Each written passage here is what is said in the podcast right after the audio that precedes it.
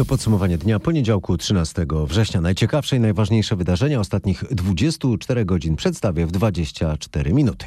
Hasła klucze dziś to Białe Miasteczko, wątpliwa trzecia dawka, powrót Al-Kaidy, papież na Słowacji i futurologia dnia dzisiejszego, czyli wiek Lema. Michał Zieliński, zapraszam. Ale na początek podsumowania dnia o ludziach wracających teraz, kiedy nagrywam e, ten program, po ewakuacji do mieszkań w blokach przy rondzie Daszyńskiego w Warszawie.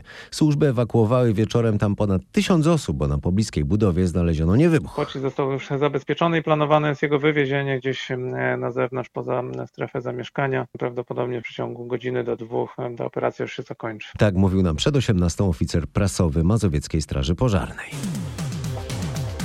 Rząd na razie nie ma szans na rozbrojenie protestu medyków. Wiadomo już, że w nadchodzących trzech dniach premier Mateusz Morawiecki nie spełni żądania protestujących i nie spotka się z nimi. Rozmowy ma prowadzić Ministerstwo Zdrowia. A protestują lekarze, pielęgniarki, ale też ratownicy medyczni. Od pewnego czasu w wielu miastach składają wypowiedzenia lub biorą e, wolne. O nich e, za chwilę. A na razie minister powołał stosownego nowego zastępcę, wiceministra do spraw dialogu społecznego.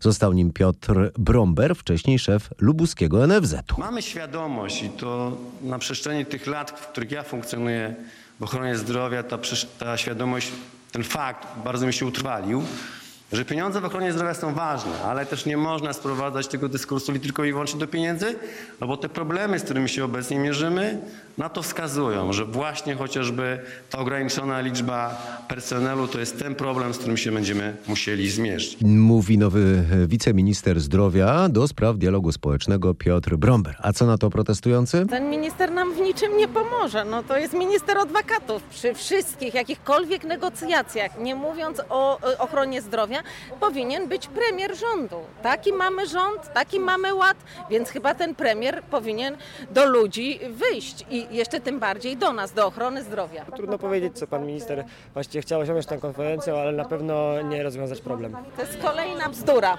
proszę pana. Powiela się to, co już było, a my oczekujemy godnych warunków pracy. Bez pana Mateusza Morawieckiego, pana premiera Rzeczypospolitej, nie będziemy rozmawiali o kształcie polskiej ochrony zdrowia, ponieważ jesteśmy niestety negatywnie e, e, zaskoczeni e, dalszym monologiem pana ministra Adama Niedzielskiego. Mówili protestujący. Na ratownicy medyczni spotkali się z wiceministrem zdrowia Waldemarem Kraską. Tematem były podwyżki, zmiana warunków pracy i podwyższenie stawek za tak zwaną dobokaretkę. Chociaż resort zapowiedział, że te stawki wzrosną nawet do 1400 zł, ratownicy w całym kraju wciąż protestują. Jak teraz wygląda sytuacja? O tym Paweł Balinowski. W Białymstoku udało się wreszcie dopiąć grafik tak, by niemal wszystkie karetki miały obsadę. Brakuje załogi tylko dla jednego nocnego ambulansu. Podpisano kontrakty z 70 ratownikami. To połowa z tych, którzy wcześniej złożyli wypowiedzenia.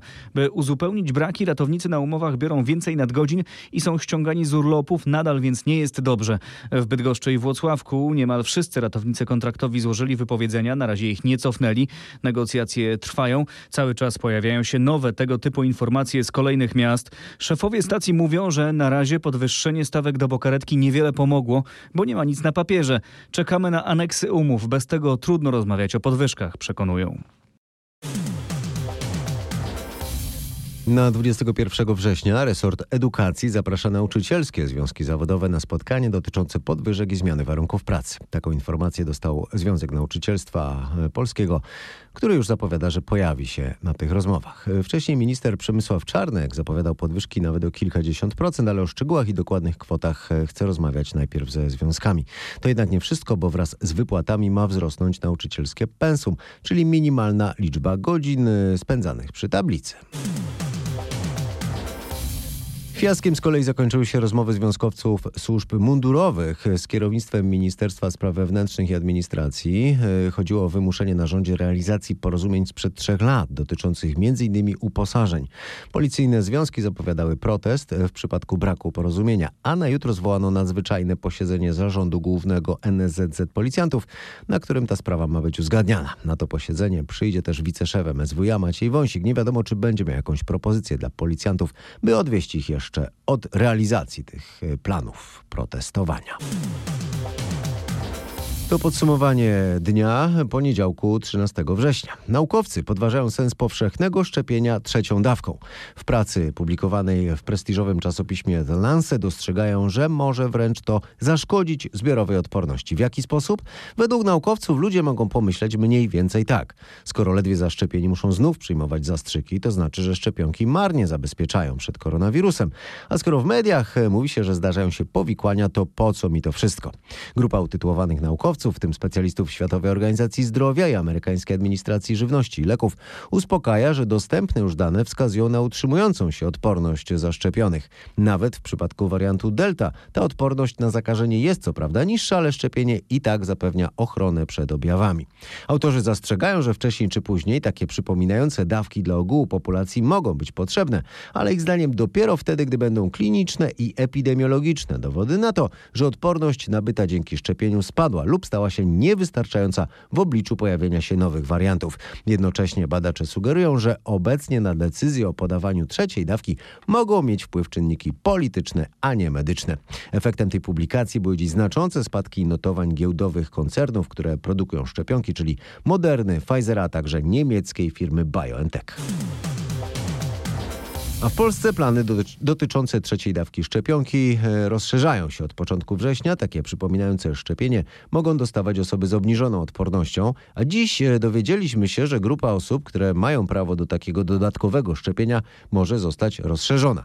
Kto jeszcze ma szansę, by dostać taką kolejną szczepionkę? O tym Michał Dobrołowicz. Najpoważniejszymi kandydatami do otrzymania trzeciej przypominającej dawki szczepionki i taka wszystko na to wskazuje będzie rekomendacja Rządowej Rady Medycznej są z jednej strony seniorzy i tutaj pojawia się odwieczne pytanie, od jakiej granicy wiekowej rozpoczyna się ten moment, kiedy można mówić, że ktoś już jest seniorem. Dwa scenariusze są teraz brane pod uwagę przez Radę Medyczną, albo 70 plus, albo o 10 lat wcześniej, czyli już 60 plus i 60, 61, 62-latkowie też mogliby otrzymać dodatkową dawkę preparatu. To jest jedna grupa seniorzy, druga to tak zwany biały personel, czyli pracownicy ochrony zdrowia, oczywiście lekarze, także pielęgniarki, fizjoterapeuci, ratownicy medyczni, salowi, salowi, salowe i tak dalej. Ci, którzy czekają y, i pracują w szpitalach i będą mieć na pewno w najbliższych dniach, tygodniach, miesiącach bardzo częste kontakty z pacjentami. Cel jest taki, aby lepiej chronić pacjentów, aby była absolutna pewność, że te osoby, biały personel ma maksymalną aktywną odporność. Tutaj dochodzi też jeszcze jeden wątek.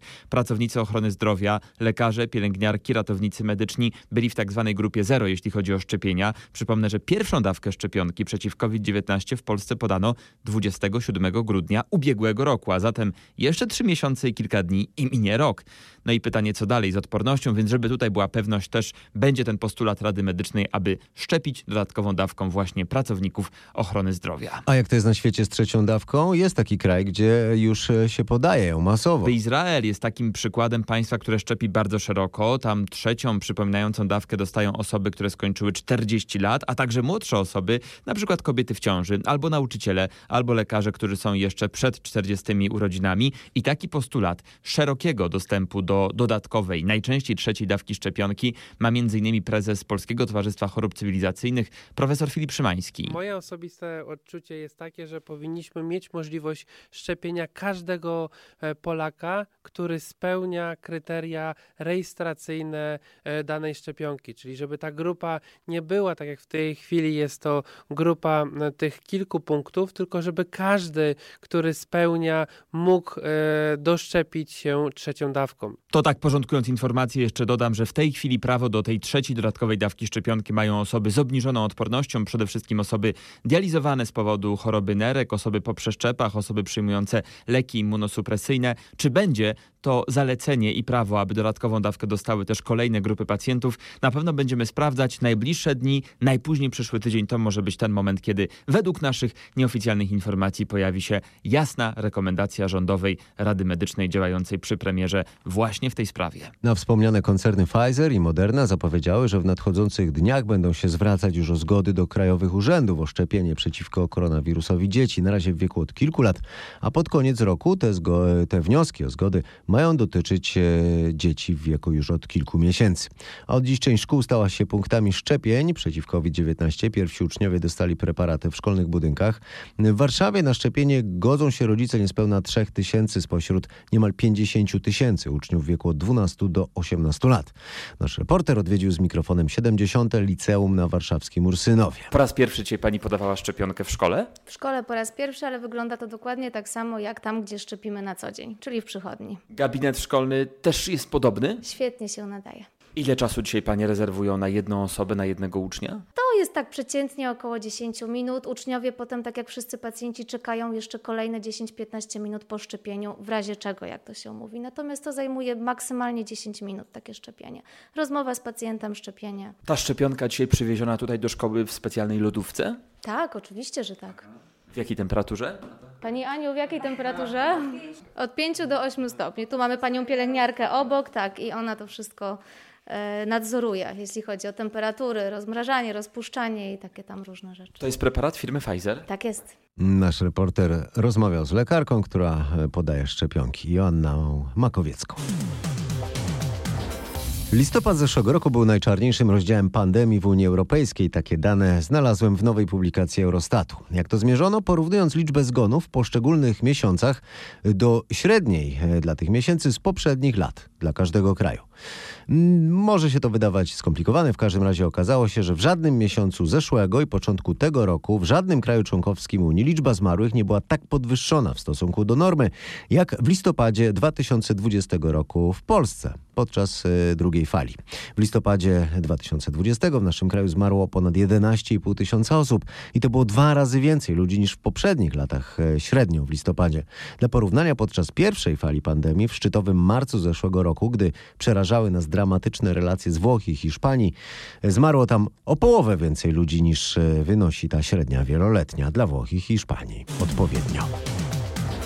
W internecie pojawiło się nagranie lidera Al-Kaidy Aymana al-Zawahiriego, który miał nie żyć. Ten domniemany następca Osamy Bin Ladena z zawodu lekarz-chirurg rzekomo zmarł przed rokiem, ale teraz wystąpił w internecie z odezwą zatytułowaną Jerozolima nie będzie zjudaizowana. Nagranie al-Zawahiriego przeanalizował amerykański ośrodek Side Intelligence Group, monitorujący organizacje ekstremistyczne w mediach i twierdzi, że w godzinnym wystąpieniu terrorysta odnosi się do wydarzeń z początku tego roku. Mówi m.in. o styczniowym ataku na rosyjską bazę wojskową w Syrii. Z drugiej strony jednak, jak zauważają e, specjaliści ośrodka, nie wspomina o przejęciu władzy w Afganistanie przez talibów, więc nie można wykluczyć, że nagranie zrobiono jednak na początku tego roku. Amerykańskie FBI odtajniło pierwszy dokument ze śledztwa prowadzonego w sprawie zamachów z 11 września 2001 roku. Po nim mają być ujawnione kolejne dokumenty. Domagały się tego rodziny ofiar.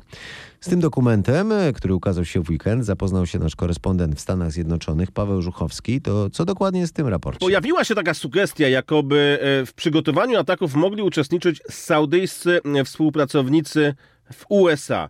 Natomiast e, no, kiedy popatrzymy na ten zredagowany 16-stronicowy dokument FBI, no, nakreśla kontakty między porywaczami samolotów, które uderzyły e, w WTC oraz Pentagon. E, No, czwarty spadł na pole w Shanksville w Pensylwanii. Natomiast nie ma jednak dowodów na to, że rząd w Riyadzie był współwinny ataków, w których zginęło mm, 2997 osób.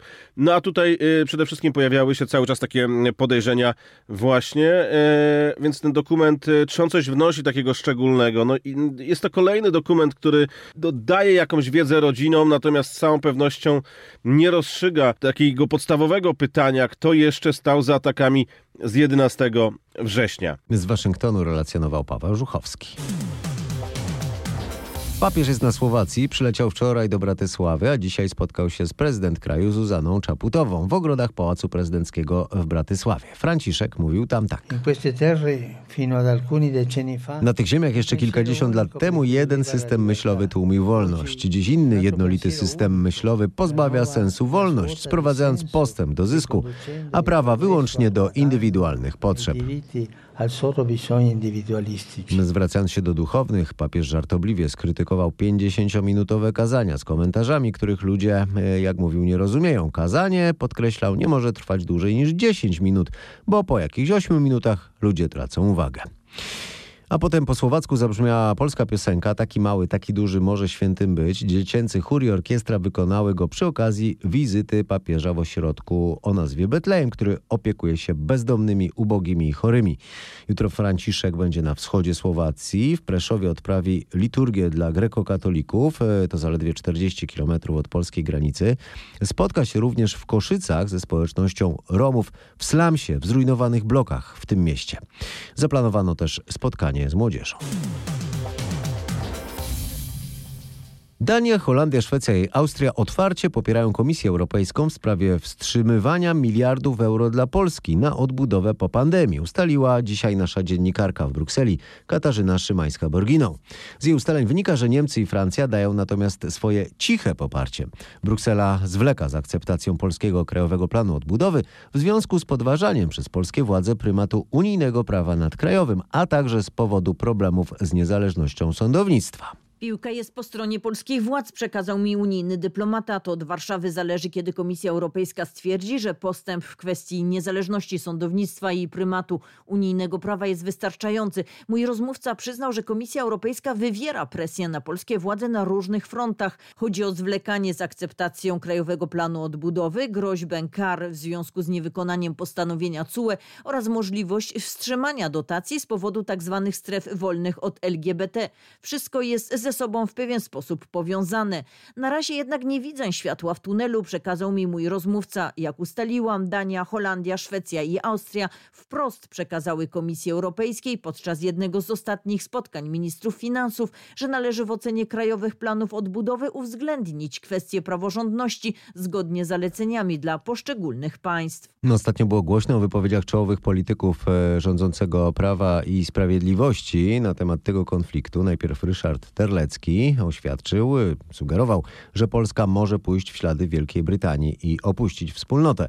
Potem Marek Suski wspominał o unijnej okupacji. Polska powinna nadal być członkiem Unii Europejskiej. Takie zdanie ma ogromna większość pytanych w sondażu e, dla RMFFM i Dziennika Gazety Prawnej.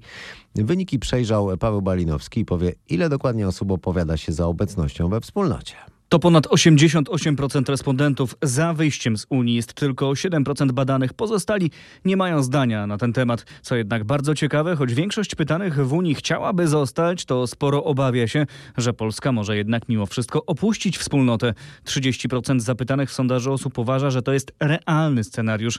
Prawie dwa razy tyle respondentów jest jednak zdania, że to nam nie grozi.